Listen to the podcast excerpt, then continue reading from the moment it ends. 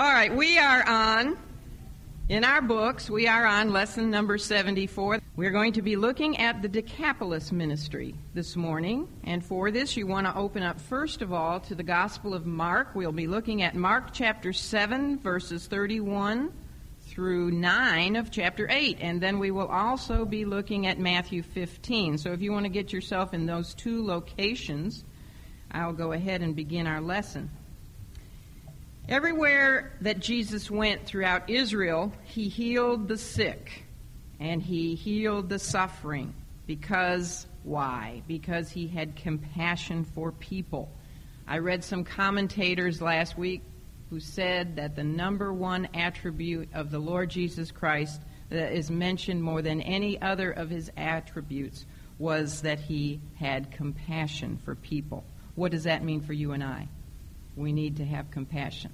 I think that's something I always need to work on is having more and more compassion for people. In our lesson this morning, which is entitled The Decapolis Ministry, we're going to see that his compassion, as we saw last week, was not limited just to the lost sheep of the house of Israel.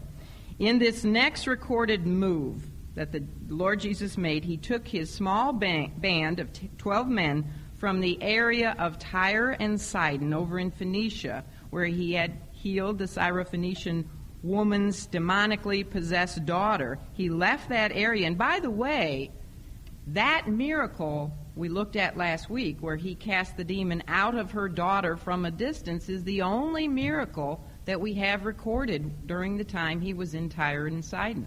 It's amazing how far out of his way the Lord Jesus will go for just one person. Isn't it? But think about it, if you were the only person on planet Earth, he still would have come from heaven to save just you. He he had a divine appointments. Remember how it said he must needs go through Samaria? Why? Because he had a divine appointment with a woman at a well, and then a whole town of Sychar Samaritans were saved. That's why he had to go there. Remember how on time he was for the widow of, Na- of Nain? Got there just as the funeral procession for her son was coming out of the gates of the city, just in time, right before they got to the cemetery and buried the young lad. The Lord arrived and rose her son from the dead. And remember how he crossed a stormy sea and went over into the area of the Gadarenes?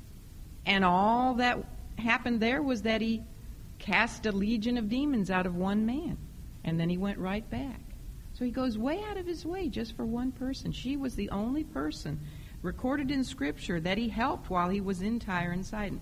But anyway, now he leaves there and he goes to an area known as the region of the Decapolis, which is another primarily Gentile region which was out of the jurisdiction of Herod Antipas, the one who had beheaded John the Baptist, and it was also out of the legal jurisdiction of the religious rulers of Israel.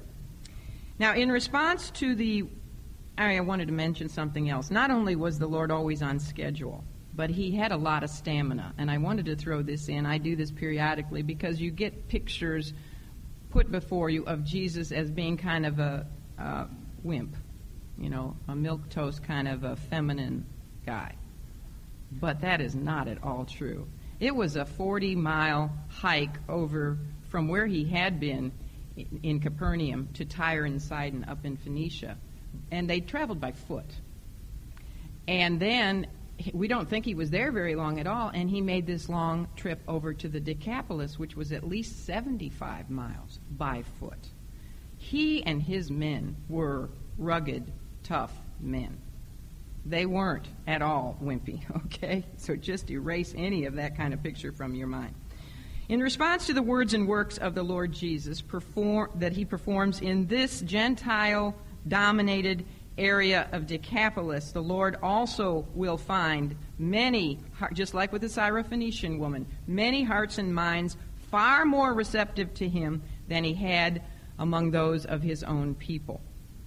You know, the woman of Tyre and Sidon, I don't think I mentioned that last week, but she was an example of why the Lord, back in, I think it was in Matthew 11, look at Matthew 11, verses something like uh, 20, Yeah, 21. Matthew 11, 21. Remember when he said to those very, very privileged Jewish cities in Galilee, where he spent most of his times, time and performed most of his miracles, he said to them, Woe unto thee, Chorazin! Woe unto thee, Bethsaida! For if the mighty works which were done in you had been done where? In Tyre and Sidon. They would have repented long ago in sackcloth and ashes. And we saw an example of that, didn't we, with the Syrophoenician woman. All right, so here we're going to see, really, in this Decapolis ministry, a foreshadowing of things to come when, during the now over 2,000 years of the church age, most Jewish people would reject Jesus. Now, of course, there's always that remnant, but by and far, most Jewish people have rejected him during the church age, while, in contrast, many Gentiles do not. There are far more Gentiles who make up the church than Jews, right? And that's what this Decapolis ministry is going to be showing us. And commentators say, even though we don't have a lot written here about his ministry in the Decapolis, they say he was there about six months. It's interesting, six months. So when we finish with this, basically, there's six months to go before the time of his crucifixion and burial and resurrection. So he is really, we're going to see in the next few weeks, the Lord Jesus is really getting serious about some heavy duty training of his men. He presents to them for the first time the church. He'll talk about the church, and he, he talks very clearly about his upcoming death and even his resurrection from the dead in three days. So he's really going to start concentrating on his men. But in this ministry, the Lord was demonstrating that although his first ministry was to the to the Jews, yet he was also the savior of all mankind. So this is kind of a sneak preview in effect of the extension of his kingdom into the whole world. It was a preview of the church that he would establish which would embrace both Jew and Gentile and of course break down that middle wall of partition between them. Well, the Lord performed many miracles while he was in this primarily Gentile area east of the Sea of Galilee. It's actually, if you look on a map in the back of your Bibles, it's actually the area today known as, and it extends even further because it went all the way up to Damascus, which is in Syria. Damascus was one of the ten cities of the Decapolis but it's um, primarily the area that he's going to be in when he feeds the 4,000. We'll be looking at that today, is called today the Golan Heights. But of all the many miracles the Lord performed in this area, it's interesting that Mark only picked out one. He talks to us about the healing of a deaf man. And that's what we'll be looking at. We have two parts to our outline. We're going to be looking at the Lord's compassion for the hurting in part one of our outline, and then we're going to be looking at his compassion for the hungry as we look at his second miraculous feeding. The feeding of the 4,000 is what it is known as. But anyway, in the first part, compassion for the hurting, Mark is going to tell us about the healing of this deaf man, and then Matthew, it's interesting, tells us about the healing the Lord performed in the Decapolis of many, many disabled people. So that's where we're going. If you are in Mark 7, verses 31 to 37 is what we're going to look at first of all. Mark 7, starting at verse 31. It says, And again, departing from the coasts of Tyre and Sidon, he, Jesus, came into the sea, into the Sea of Galilee, the area of the Sea of Galilee, through the midst of the coasts or the borders of Decapolis. And they bring unto him one that was deaf, and he had an impediment in his speech. And they beseech him to put his hand upon him. And he took him, Jesus took the deaf man aside from the multitude, and put his fingers into his ears. And he spit and touched his tongue. And looking up to heaven, he sighed, and saith unto him, Ephphatha, that is, be opened. And straightway his ears were opened, and the string of his tongue was loosed, and he spake plain. And he, Jesus, charged them that they should tell no man. But the more he charged them, so much the more, a great deal, they published it. and were beyond measure astonished, saying, He hath done all things well. He maketh both the deaf to hear and the dumb to speak. Leaving the area of Tyre and Sidon, the Lord Jesus traveled e- eastward, perhaps across the slopes of Mount Hermon, which is where they think that the transfiguration occurred. That will be the last lesson in our Life of Christ 3 book. And then he turned south into the area of Decapolis, which was an area which consisted of 10 cities. And there were many towns and villages, but it was known for 10 major cities occupied primarily by Gentile pagan peoples. Now, the word Decapolis is a compound Greek word. It comes from deca, which is the Greek word for 10. You know how to count to 10 in Greek? trying to teach my I'm going to teach you real quick. It's easy because a lot of our words come from Greek words. So if you saw it spelled out, um, you could understand better. Because ana, thea, thea, dia, diametric, two, two, thea, or ana, thea, tria, tricycle, tria, ana, thea, tria, tessera, pendi. Have you ever heard of a pentagram? Comes from the Greek word pendi Ένα, δύο, τρία, τέσσερα, πέντε, έξι, επτά, οκτώ, εννιά, δέκα. Deka is the word for ten. You've heard of the Decalogue. You know what the Decalogue is? Ten Commandments. All right? So Deka means ten. And police, it's not police, you know, the siren, but it sounds like the word police. In Greek, it's actually, you would say polis. Sometimes can't even think how. All right, polis means city. For example, not too far from us, we have the city of Kannapolis. Kannapolis. That's the city of Canas. and there's Minneapolis, the city of many people. Metropolis, megapolis. Okay, polis just means city. So all it means, that Decapolis means uh, 10 cities. It was uh, this, this particular area at one time was part of Palestine. Part of it had been given to the tribe of um, Gad. Part of it had been gi- given to the half tribe of Manasseh. It's, it's called Gilead in the Old Testament. And it's interesting because it, at one time it's part of it was considered part of Palestine, but the Jews never recovered the area after the time of the Babylonian captivity. Now these 10 cities were in a sort of unique league which they had had uh, established back in 65 BC. And they were given permission by Rome, which is interesting, to actually have their own army, to mint their own coins, to have their own court system.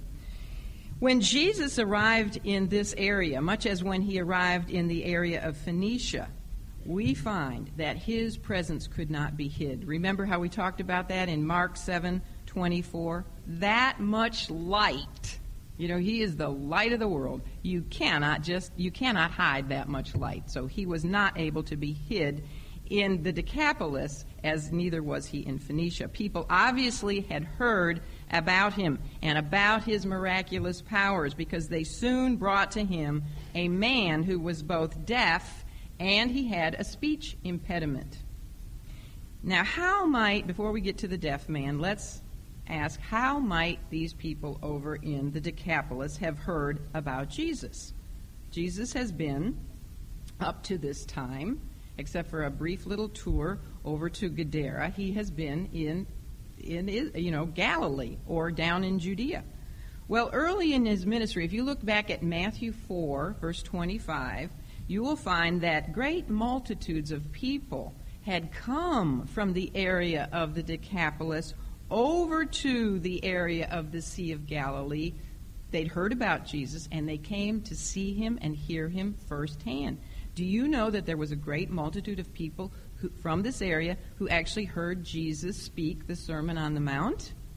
Just like there had been people from Tyre and Sidon who had heard him give the Sermon on the Mount. They had also seen, remember the day before he gave the sermon, he had been healing people all day long. So they had seen him perform many miracles and they had heard him teach. And when they went back to the Decapolis, they carried word about him to the Gentile people over there. And also, then, there was that fantastic evangelist who at one time was totally out of his mind. The crude, rude dude in the nude. The, the former Gadarene demoniac. Remember, Jesus went across the sea through a storm just to reach that man. He had once totally been out of his mind, crazy. Now he was in his right man, mind, and Jesus actually had command. The man wanted to go back with Jesus and be one of his disciples, but remember, Jesus commanded him to begin to publish where in Decapolis how great things Jesus had done for him. And he did. You know, men and women can argue all day long with Christian doctrine, but one thing they can't argue with is a changed life. And if anybody had a changed life, it was this former Gadarene demoniac. The man had been living in the cemetery, stark naked, cutting himself, crying out in torment, plagued with a legion of demons. Just nobody could control him. He would break through his chains when they did try. And here he was totally sane. You know, last time we saw him, he was sitting at the feet of Jesus, it clothed and in his right mind, no longer crying out in torment, but crying out in testimony. And many people listened to him. And many people, because of that, heard about Jesus Christ. And so when he comes, when Jesus comes into this area of the Decapolis, there were many, many hearts which had been plowed ahead of time. And we find many were receptive to receive his teaching and his healing and his whole ministry. And one of the first ones who was brought to him was this man who was deaf. And he also had a speech impediment. Now, what we don't see in the English is that the word deaf given to us in the Greek actually means to blunt or to dull. But, and what that tells us is that this man wasn't born deaf. He, w- he became deaf because of some kind of an accident, a blow to his head or something like that.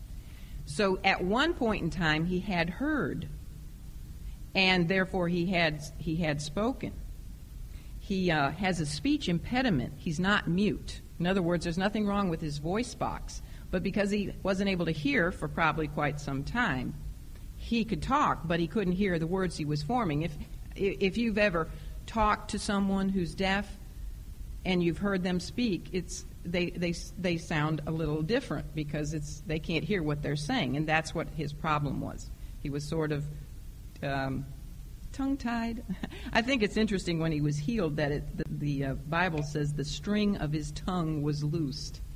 That sounds like you know he had been tongue tied and now he his his string was loosed on his tongue. I need that to happen a lot of times because I get tongue tied up here and say things I don't mean to say and twist it around.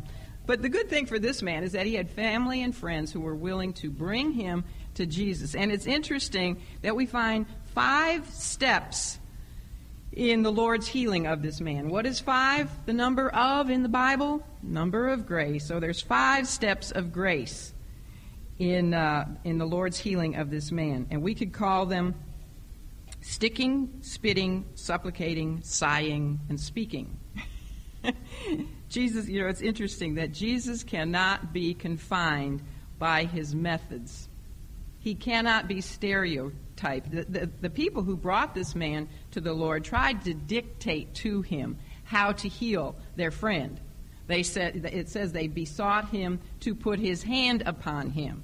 But we, in our prayers, do not dictate to the Lord how to answer them, do we? He, sometimes Jesus would touch somebody, physically touch them to heal them. Yes, sometimes he did lay a hand on somebody. Other times he just spoke a word. Sometimes he spit. Here's a trivial question that you can test your friends, family, children with. How many spitting miracles are there?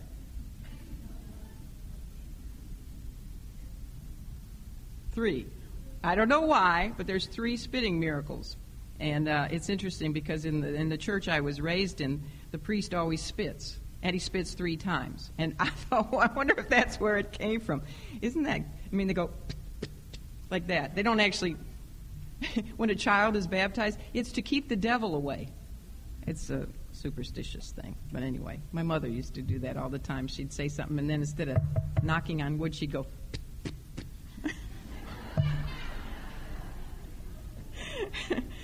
Oh.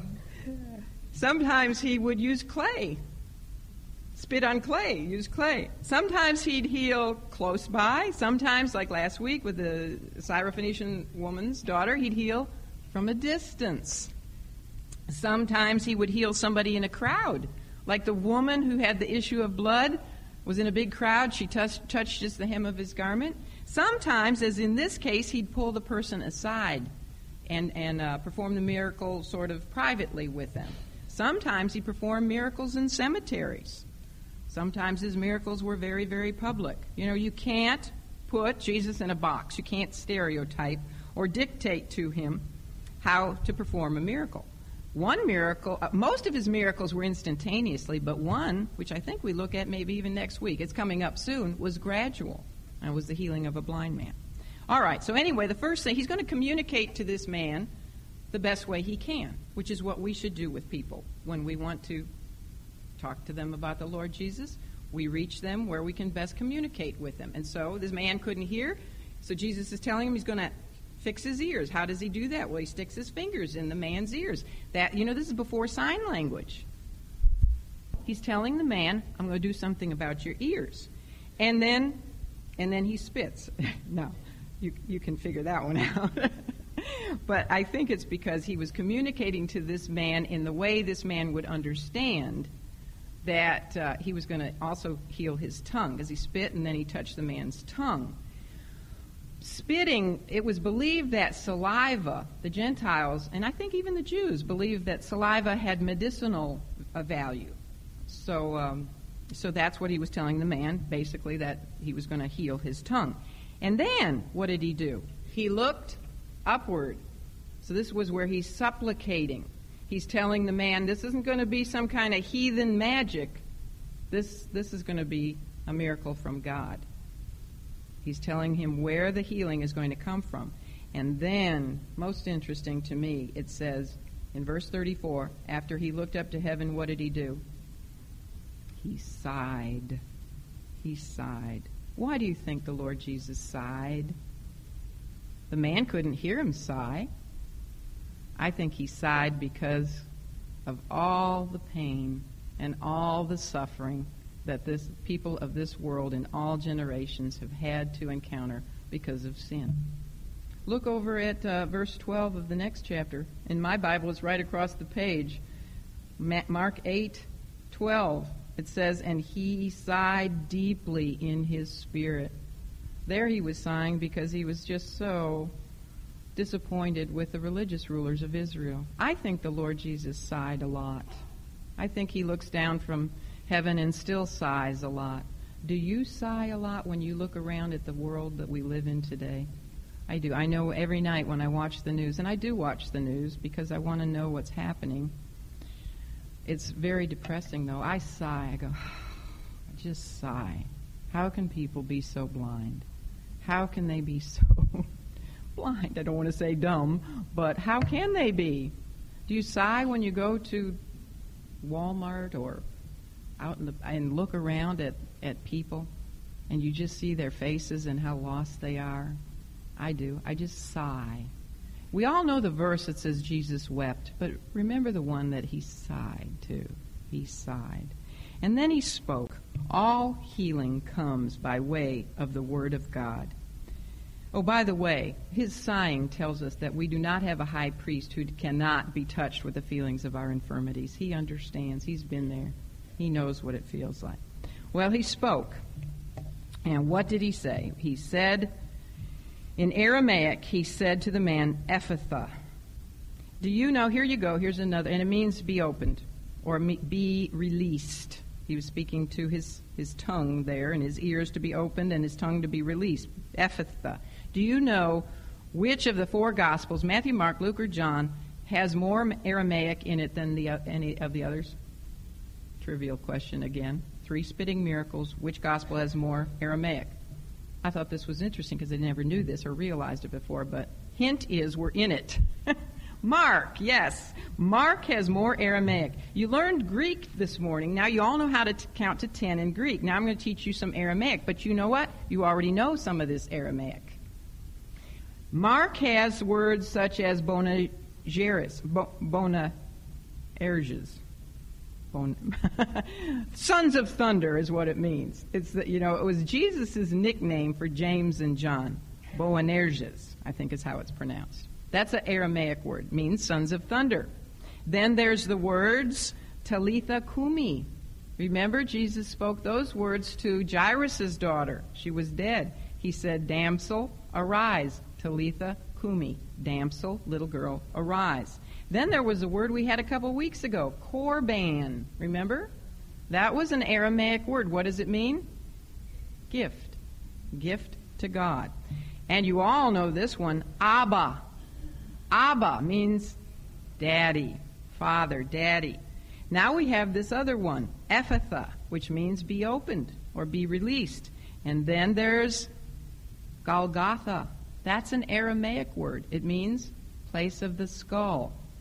And the Lord hanging on the cross said something else. He said a whole sentence in Aramaic Eloi, Eloi, Lama Sabachthani.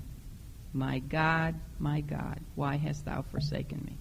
Those are all Aramaic words. So, instantly after Jesus said Ephphatha, the ears of the man were opened and his tongue, that string was loosened so that he could speak plainly. Notice he didn't have to go weeks and weeks to speech therapy. He didn't have to go through any kind of rehabilitation. Jesus spoke and it was done. His word did not return unto him void. Now, even though the Lord went on to then explicitly charge the man and the people who witnessed this miracle to not tell anyone, it says to tell no man. And the word for charged is given in a very forceful word, a term. He's very strong about this. He says, Don't tell. Remember, he took the man aside privately, maybe his family and friends were there. But he says, Don't tell anybody what you have seen here. What did they do? he told it says that the more he charged them, the more that they published the news about what he had done. Is that not very typical of human nature? Why do we always have to do the opposite? What do you think would have happened if God had told Adam and Eve in the garden that they could only eat from the tree of the knowledge of good and evil? I guarantee you they would have eaten of every other tree but the tree of the knowledge of good and evil. It just seems to be human nature. Now, I really can't blame these people, they, especially the man himself. He would be so excited what happened to him that he would want to tell everybody about it.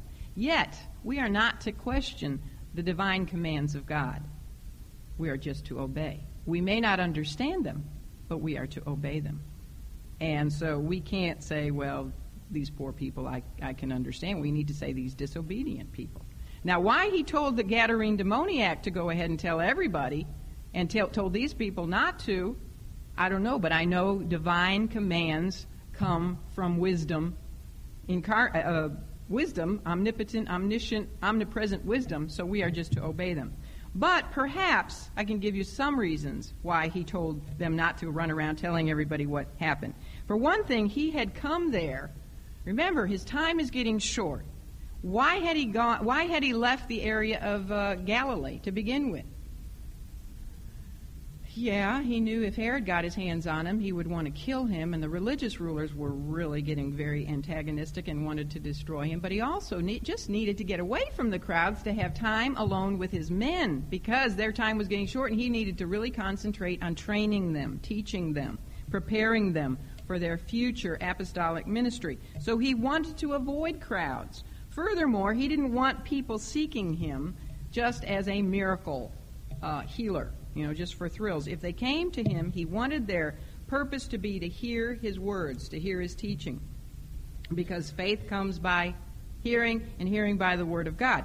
Thirdly, if word got out too much and reached the Jewish leaders over there in Israel, it would provide them with just one more reason in their minds for rejecting him. They would run around telling all the common people of Israel that Jesus was the Gentiles' Messiah not Israel's Messiah.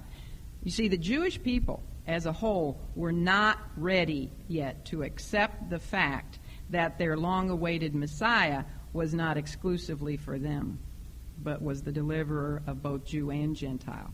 So if they had heard that he was performing the same works over there in the Gentile area of Decapolis, they, the Jews, the scribes and Pharisees would use this and say, He's not our Messiah, he's the, the Gentiles' Messiah.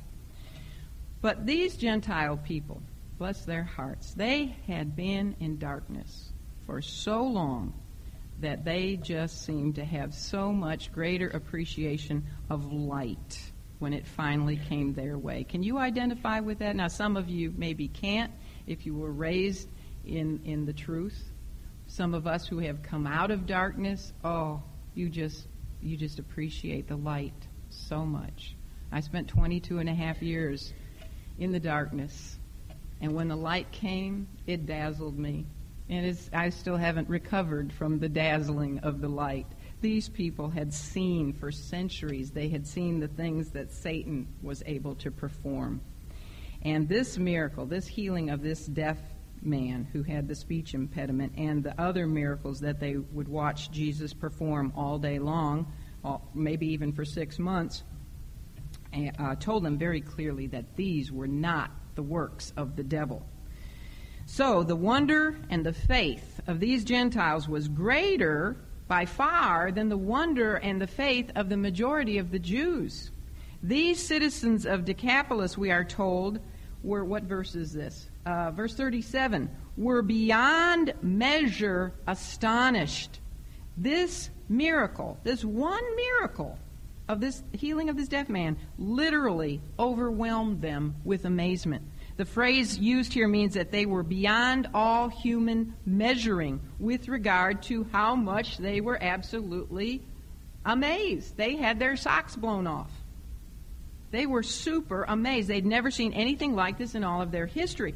So they immediately knew that all the previous reports that they had heard from people who had gone over to Galilee and seen Jesus perform miracles, and the report that they had heard from the former Gadarene demoniac, they instantly knew that those reports were true.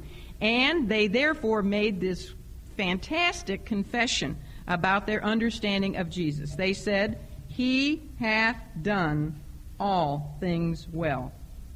That's in verse 37. Isn't that a fantastic statement? It reminds me of the Samaritans at Sychar when they said that Jesus, the first ones to ever say that Jesus is the Savior of the whole world. And here we have Gentiles saying, He hath done all things well. What a contrast to the Jewish religious rulers of Israel who had concluded basically that Jesus did not do anything well.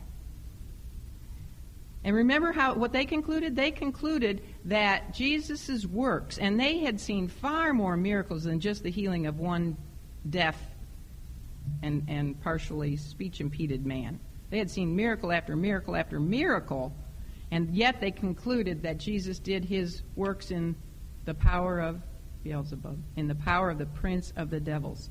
You know, the, the miracle, if you go back over to Matthew 12 and look at verses 22 to 24, the, um, the miracle that had triggered that blasphemous statement from the scribes and Pharisees that Jesus did his works in the power of Satan was that they had just watched him heal not only a deaf man, but a man who couldn't speak and was blind and was demonically possessed. Far greater miracle than what these Gentiles had just seen, and yet they concluded that Jesus worked by way of Satan. The Gentile people of Decapolis were right. They were absolutely right on target in, in their statement. These six words that the Holy Spirit gave them to speak are words of, of eternal truth. You know, one day, when we can look back on everything, you know, from, from heaven's perspective, we look back from the creation all the way to the Lord's establishment of his eternal kingdom in the new heavens and the new earth. You know what we're going to be able to say? He hath indeed done all things well. You know, from our perspective, sometimes it doesn't seem that way, does it? But his wisdom, his ways, his thoughts are much higher than ours. He knows what He's doing, He knows what He's about. And even though we go through storms and things that just drive us wild to distraction, those who love Him, He is working all things out for good. He is working it out for our good and His glory. And one day we will say, I hope you can say it now in faith. One day we will say it knowing 100% that it, well, I know 100% it's true now, but we'll know it from hindsight that He did all things well. He's God. He does all things well. All right, let's flip over now to Matthew 15. I'm going to be in trouble if I don't start moving faster. Matthew 15, the disabled many. Let's look at verses 29 to 31. It says, And Jesus departed from thence, that's uh, leaving the area of Tyre and Sidon, and came nigh unto the Sea of Galilee. Now, this just kind of skips his, uh, his trip through Decapolis, and now he's sort of down, on, still on the east side of the Sea of Galilee. And it says he went into a mountain and sat down there. And great multitudes came unto him, having with them those that were lame, blind, dumb, maimed. First time we see that word in our um, Life of Christ study, maimed. And many others, and cast them down at Jesus' feet, and he healed them. Do you know what that means? Nobody left with a problem that day. Everybody was healed. Verse 31 Insomuch that the multitudes wondered, multitude wondered, when they saw the dumb to speak, the maimed to be whole, the lame to walk, and the blind to see, and they glorified who? The God of Israel. All right, we'll stop there for now. Perhaps those who had witnessed the healing of the deaf man, you know, those who did not heed the Lord's command to keep silent, went, went about, and of course we know they did, they published it even more, and they went about and they told everybody they came in contact with, and so that's why it says great multitudes came unto him. We know, if we take a look at um, verses down below that we'll get to, uh, that this crowd included at least 4,000 men plus women and children. So it could have been, if each man had a wife and one child, could have been a, at least 12,000 people, maybe up to 15, 16,000. I don't know, but there are thousands of people who, who came from great distances, this Gentile populated area, to where Jesus was. Now he's somewhere near the Sea of Galilee, but still on the Gentile side. It says that they came to a place that was a wilderness, verse 33. And verse 29 tells us that Jesus went up into a mountain and he sat down there. You know what he did? He sat right in Gentile territory, right where people needed him and where he was readily accessible. They could come to him. He sat down, and it was like, "Bring the people to me." He did, he wasn't he wasn't um, he wasn't offended by anyone. It didn't matter how deformed they were, how lost they were. Didn't matter how ugly they were, how full of leprosy they were all, he made himself readily available to all.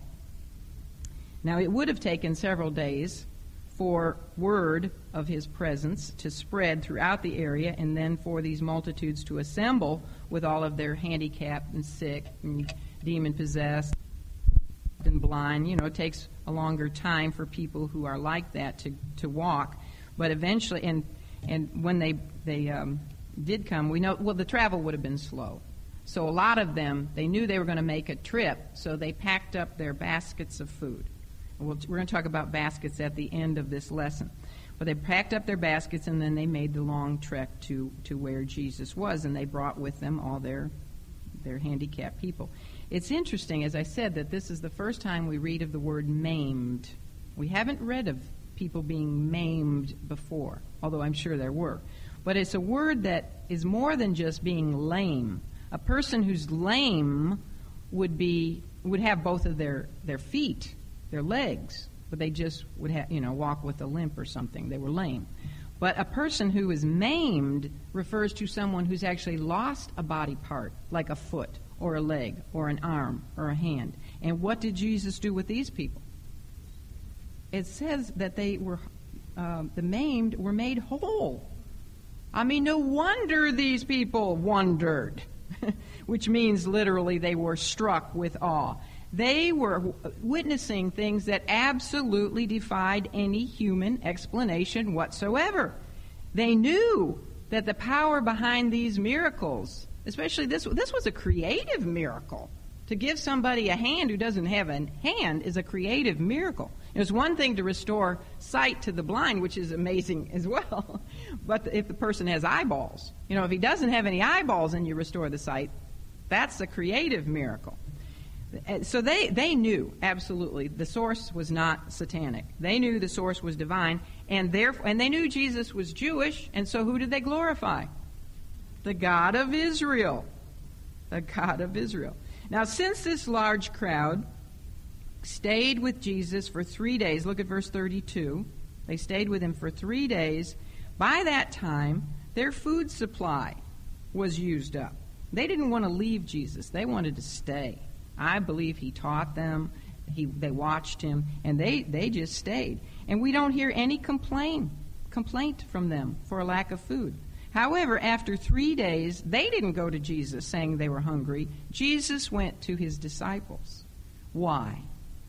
Because he has compassion. Exactly. He had compassion for the hungry multitude. So let's look at that in Matthew 15, verses 32 to 39. This is what is known as the feeding of the 4,000. We have already looked in John chapter 6 at the feeding of the 5,000. Now here we have the feeding of the 4,000. Did you know there were two big miraculous feedings with a few loaves and a few fish?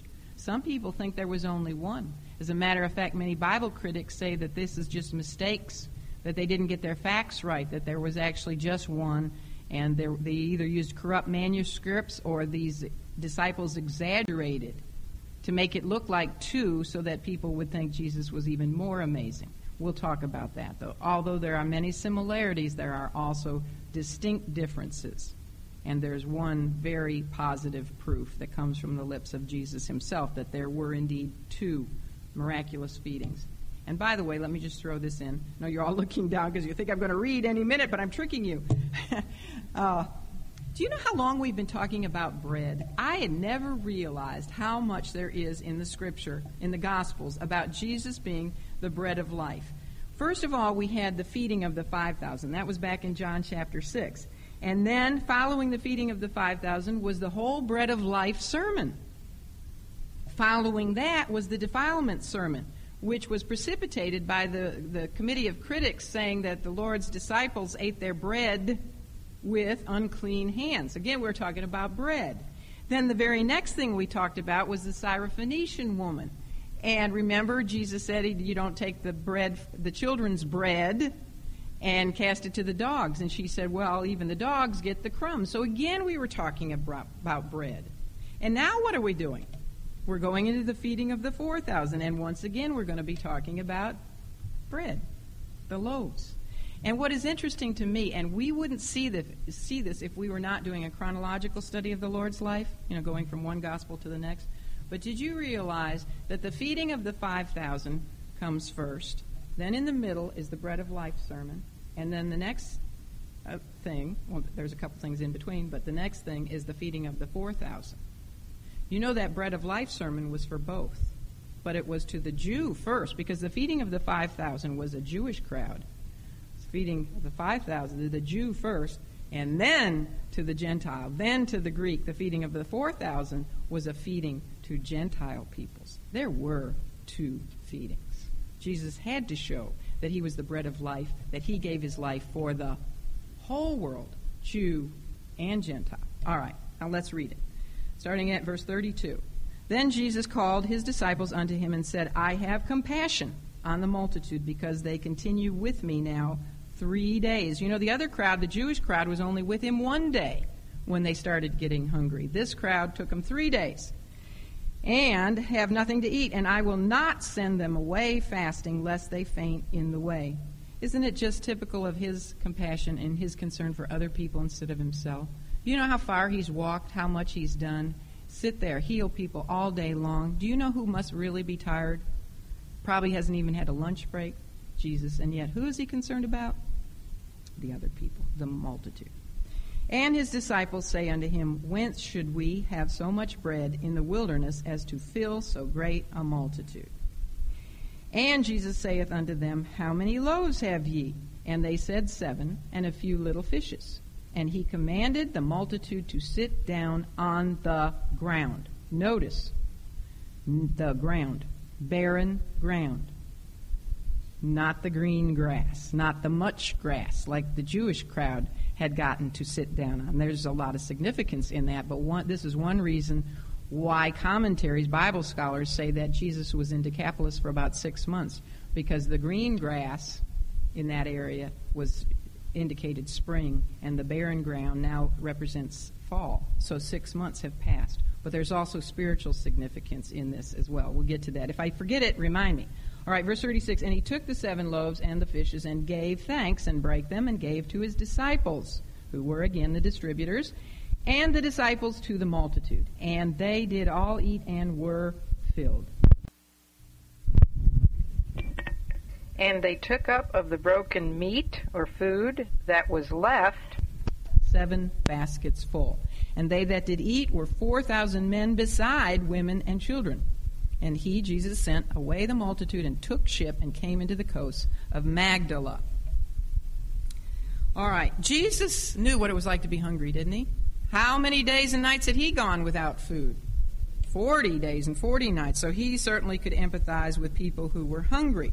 These people had been with him now for three days. So he went to his disciples and told them that his compassion would not allow for him to send this multitude away on their own because they were in a wilderness again. There were no local grocery stores they could run to to get food. Many of them might faint on the way. And actually, back in that, those days, if people did not properly prepare with food, many of them did faint on the way back home or wherever they were going because you couldn't just pull into a Hardee's or a McDonald's or a Bojangles and get something to eat. If you didn't plan ahead well enough, some people even starved to death. So his primary motive here was to, to meet their physical needs. They didn't need to see him perform a miraculous feeding in order to believe him, in order to believe in him, in order to praise him. They had already testified that he did all things well. And they had already glorified the God of Israel because of everything they had witnessed. So they didn't now need to see another fantastic miracle, another sign to conclude that he was special that he I'm not sure how how far they understood who he was, but they knew he was of God. Their hearts had been opened to him at once. In fact, he had so filled them with wonder and with worship and joy that they were able to go three days without complaining about their hunger. They were being filled by the bread of life.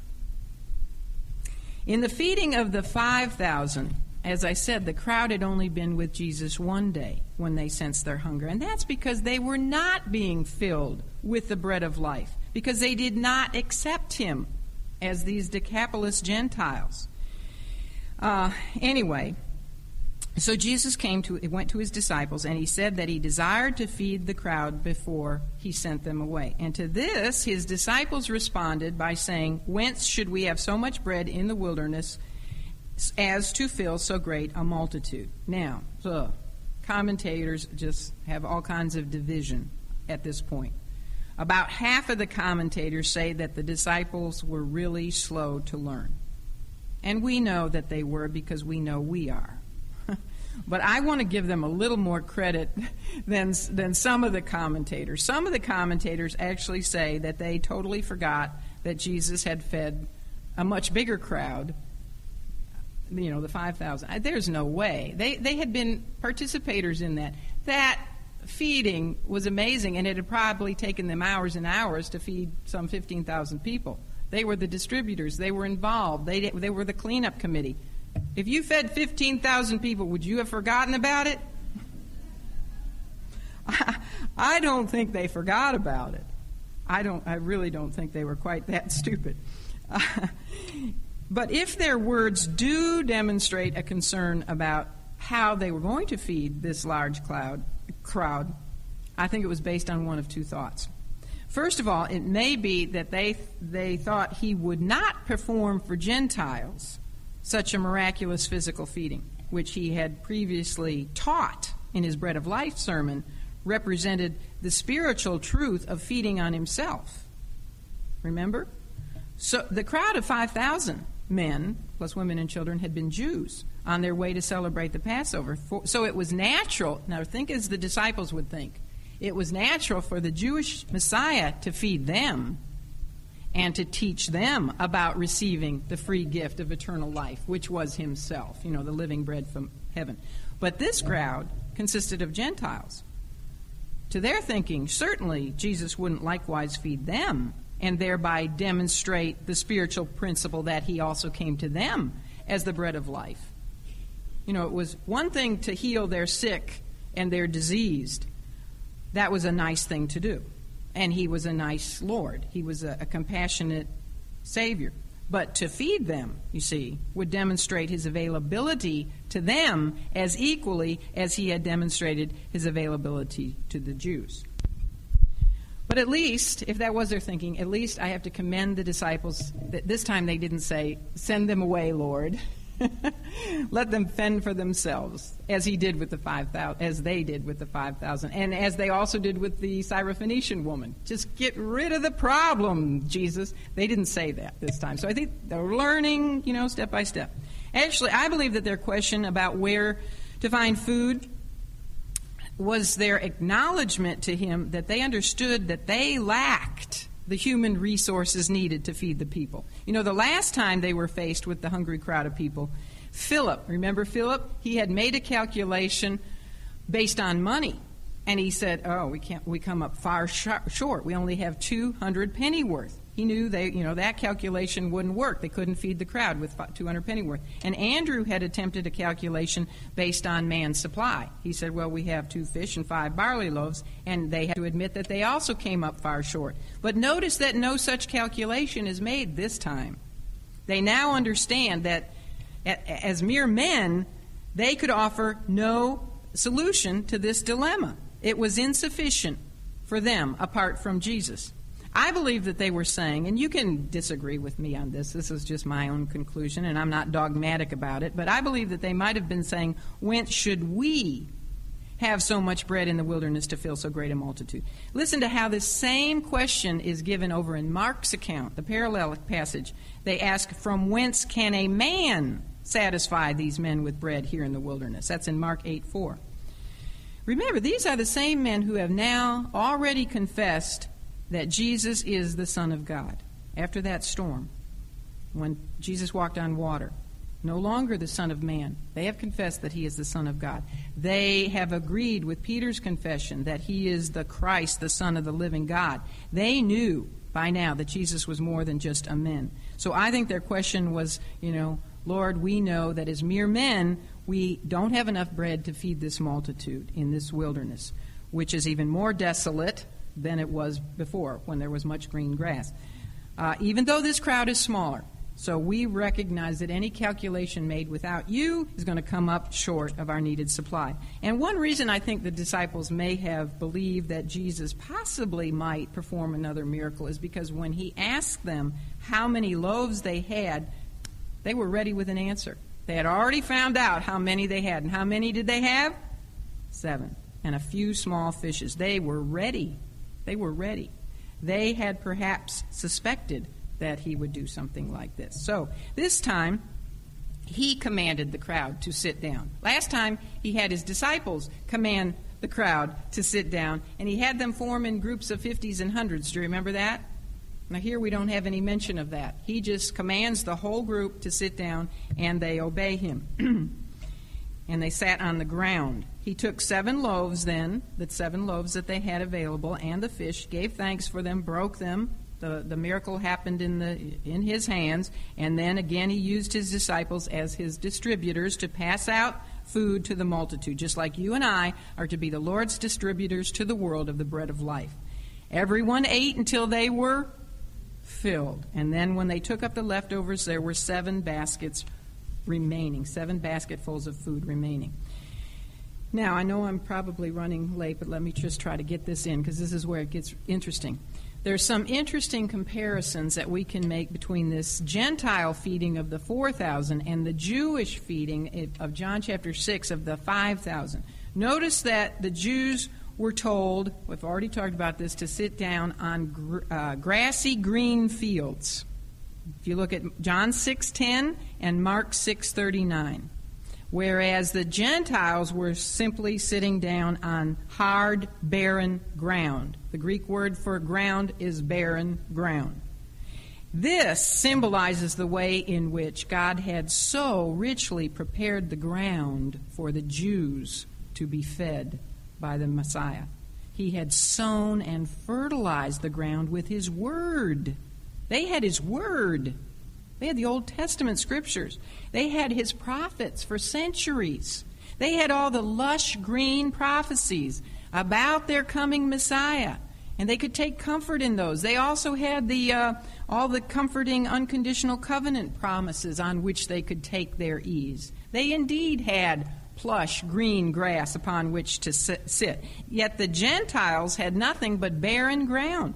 They did not have the written revelation of God or his prophets because, for the most part, the Jews are the ones who had kept him and the word from them. They, they kept the word and God pretty much exclusively to themselves because the Gentiles weren't worth it. They were dogs. So, having far less advantage than the Jews to recognize the world's Redeemer when he arrived, it's amazing how much more prepared for him they were.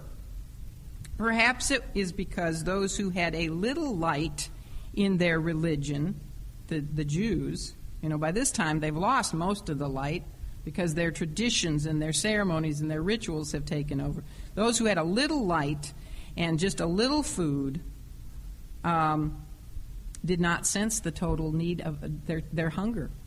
You know, it's in, I wrote this. The Jews had the whole loaf. They had the whole Old Testament. But they settled for crumbs. Whereas the Gentiles were starving to death and would have been happy just for the crumbs, like the Syrophoenician woman, and yet they didn't just get the crumbs, they got the whole loaf. They got the bread of life. You know, those with religion are always the hardest to reach, aren't they? Uh, because their guilt is eased to a lukewarm comfort zone by all their religious trappings and everything. Well, anyway, um, as much as the critics say that there was only one miracle, we find that there were two different locations, there were two different uh, times these happened. The first one happened after John the Baptist had been beheaded, the feeding of the five thousand. This miracle happened after the um, the deaf man, after Jesus is in Decapolis. They're in two different regions. There uh, were different food supplies. There's different leftover basket sizes. There are different size crowds. Even the, the words used for baskets are different. We're going to get to that, which is very interesting. But the best proof of all that there really were two miracles is look at Matthew 16, the next chapter over verses 9 and 10. Jesus, I won't read those because we're out of time, but Jesus himself refers to two separate miracles. And he does likewise over in the Gospel of Mark. I think it's in chapter 8. Jesus said there were two miracles. You know what? That settles it for me. There were two miracles. The first miracle, Jesus used how many loaves of bread? The Jewish miracle, 5,000? Five loaves of bread. In the second miracle, how many loaves of bread did he use? Seven. Seven. The number five is God's number of grace, and the number seven is God's number for perfection, completion. You have to have these two miracles together. You have to have both. These two miracles demonstrate that God's plan of redemption is one of perfect, complete grace. His grace, five, would not have been perfect 7 or complete if he had only sent a redeemer to Israel and allowed all Gentiles to perish. Would you think that that was perfect grace? I wouldn't, because I'm a Gentile. Wouldn't think that was perfect at all. These two feedings, one to the Jews, one to the Gentiles, demonstrate a perfect plan of redemption. And this is also demonstrated in the number of leftover baskets. In the first feeding of the Jews, the number of baskets left over was how many? Twelve. All right, one for each man who distributed it. There were 12 disciples. The number 12, distributed by 12 Jewish men to Jewish people, can symbolize the 12 tribes of Israel. When it comes time for the harvest, are there going to be is there going to be a remnant in the baskets uh, from each of the 12 tribes of Israel? Yes, there are going to be Jews saved Jews from each of the 12 tribes of Israel. Now, in the second miracle, for the Gentiles, the feeding of the 4,000, how many baskets of leftovers were there? Seven. How many periods in church history are there? According to Revelation 2 and 3. Seven periods of church history represented by seven types of churches. There are seven types of churches down through the seven stages of church history. Those seven churches make up the body of Christ. Seven loaves were distributed by how many men again? Twelve men, who were not only Jewish, but they were also the first, uh, they were the twelve apostles who laid the foundation for the church, the bride of Christ. The seven basketfuls that were taken up may symbolize the redeemed from the church age, from each type of church. Now, someone, if you're really thinking this morning quickly, or you're reading the notes, you're going to ask, well, why would there have been more leftover baskets following the feeding of the Jews? How many leftovers? This is like mathematics class, isn't it? There were 12 leftover baskets fulls of food after the feeding of the Jews. That's more, sounds like it's more, than after the feeding of the Gentiles, because there was only seven basketfuls of leftovers. And we all know that there's more Gentiles saved than Jews. So why would there be more baskets left over of Jews? Well, that's where the Greek kicks in again, because in the English we just see the word basket for both of these miracles. But in the in the first miracle, the miracle of the 5,000, the Jewish feeding, the word for basket was the word kophinos it was a very small. Now, somebody, somebody's, somebody asked before, where did the baskets come from? Remember that crowd had chased Jesus. They actually beat him over to the area of Bethsaida from Capernaum. They didn't bother to take anything with them except one little boy. So, where did the baskets come from that they collected the 12 leftovers basketful? You know, a lot of you said, Where did those baskets come from? Well, I have the answer for you. How many baskets were there? 12. Kophinos refers to a, the, the thing I can most think of is like a belly bag. There were 12 apostles. Those guys carried belly bags. they were like small wicker little scrip baskets. Small. And they could carry them on their person. It was like little purses that they carried. And there were 12 leftovers. So each, each disciple had his own little belly bag full of leftover crumbs and fish. I don't know if they kept the fish, but at least the bread crumbs. Now, the word used for, in this miracle, in the feeding of the Gentile crowd, is a completely different Greek word for baskets. It's the word spuridas. And it was a, a, primarily Gentile kind of basket. Now, remember, these people knew they were going on a long trip when they set out from all the different 10 cities of Decapolis. So they took with them spuridas baskets, which were like hampers. Big, big, huge, round baskets and they had their clothing and food in those baskets. It's the same word used when Paul was lowered from the wall in Damascus in a basket, a big enough basket to carry a man. So, compare 12 leftover belly bags of crumbs with seven large hamper like baskets, seven of those, and who, where are there more? There were more leftovers after the feeding of the Gentile crowd, even though it was smaller, 4,000, than there were with the Jewish crowd, which consisted of 5,000. So that's interesting. Do you think that's interesting? I think it's interesting. Smile if you think it's interesting. I love numbers. There's a whole study. There are books out there available on uh, numerology in the Bible, and it's fascinating. We could really go wild with some of these things, like why 4,000, why 4, uh, 5,000. You can add them together. You can do all kinds of things and have all kinds of fun. If I'm wrong, I will. I promise you, I will apologize to God the Holy Spirit when I get to heaven. But one thing I do know is that uh, Jesus Christ, the true bread of life, who would give his flesh for the life of the world, that truth is demonstrated prophetically and symbolically through these two miraculous feedings one to a large Jewish crowd and one to a large Gentile crowd. And you know what? Who was within those two crowds? Just men, women, and children. Jesus Christ is the Redeemer and the provider of the bread of life for the whole world, male and female, Jew and Gentile, young and old, healthy and sick, free and slave. And aren't you glad for that? Praise the Lord. Let's pray. Father God, we thank you that you do indeed do all things well. Thank you that you are the living bread of heaven. And if any man or woman or boy or girl eat of this bread, he or she shall live forever. We love you, Lord. Help us to be witnesses like the uh, demoniac from Gadara for you this week. For we pray, Jesus, in your precious name. Amen.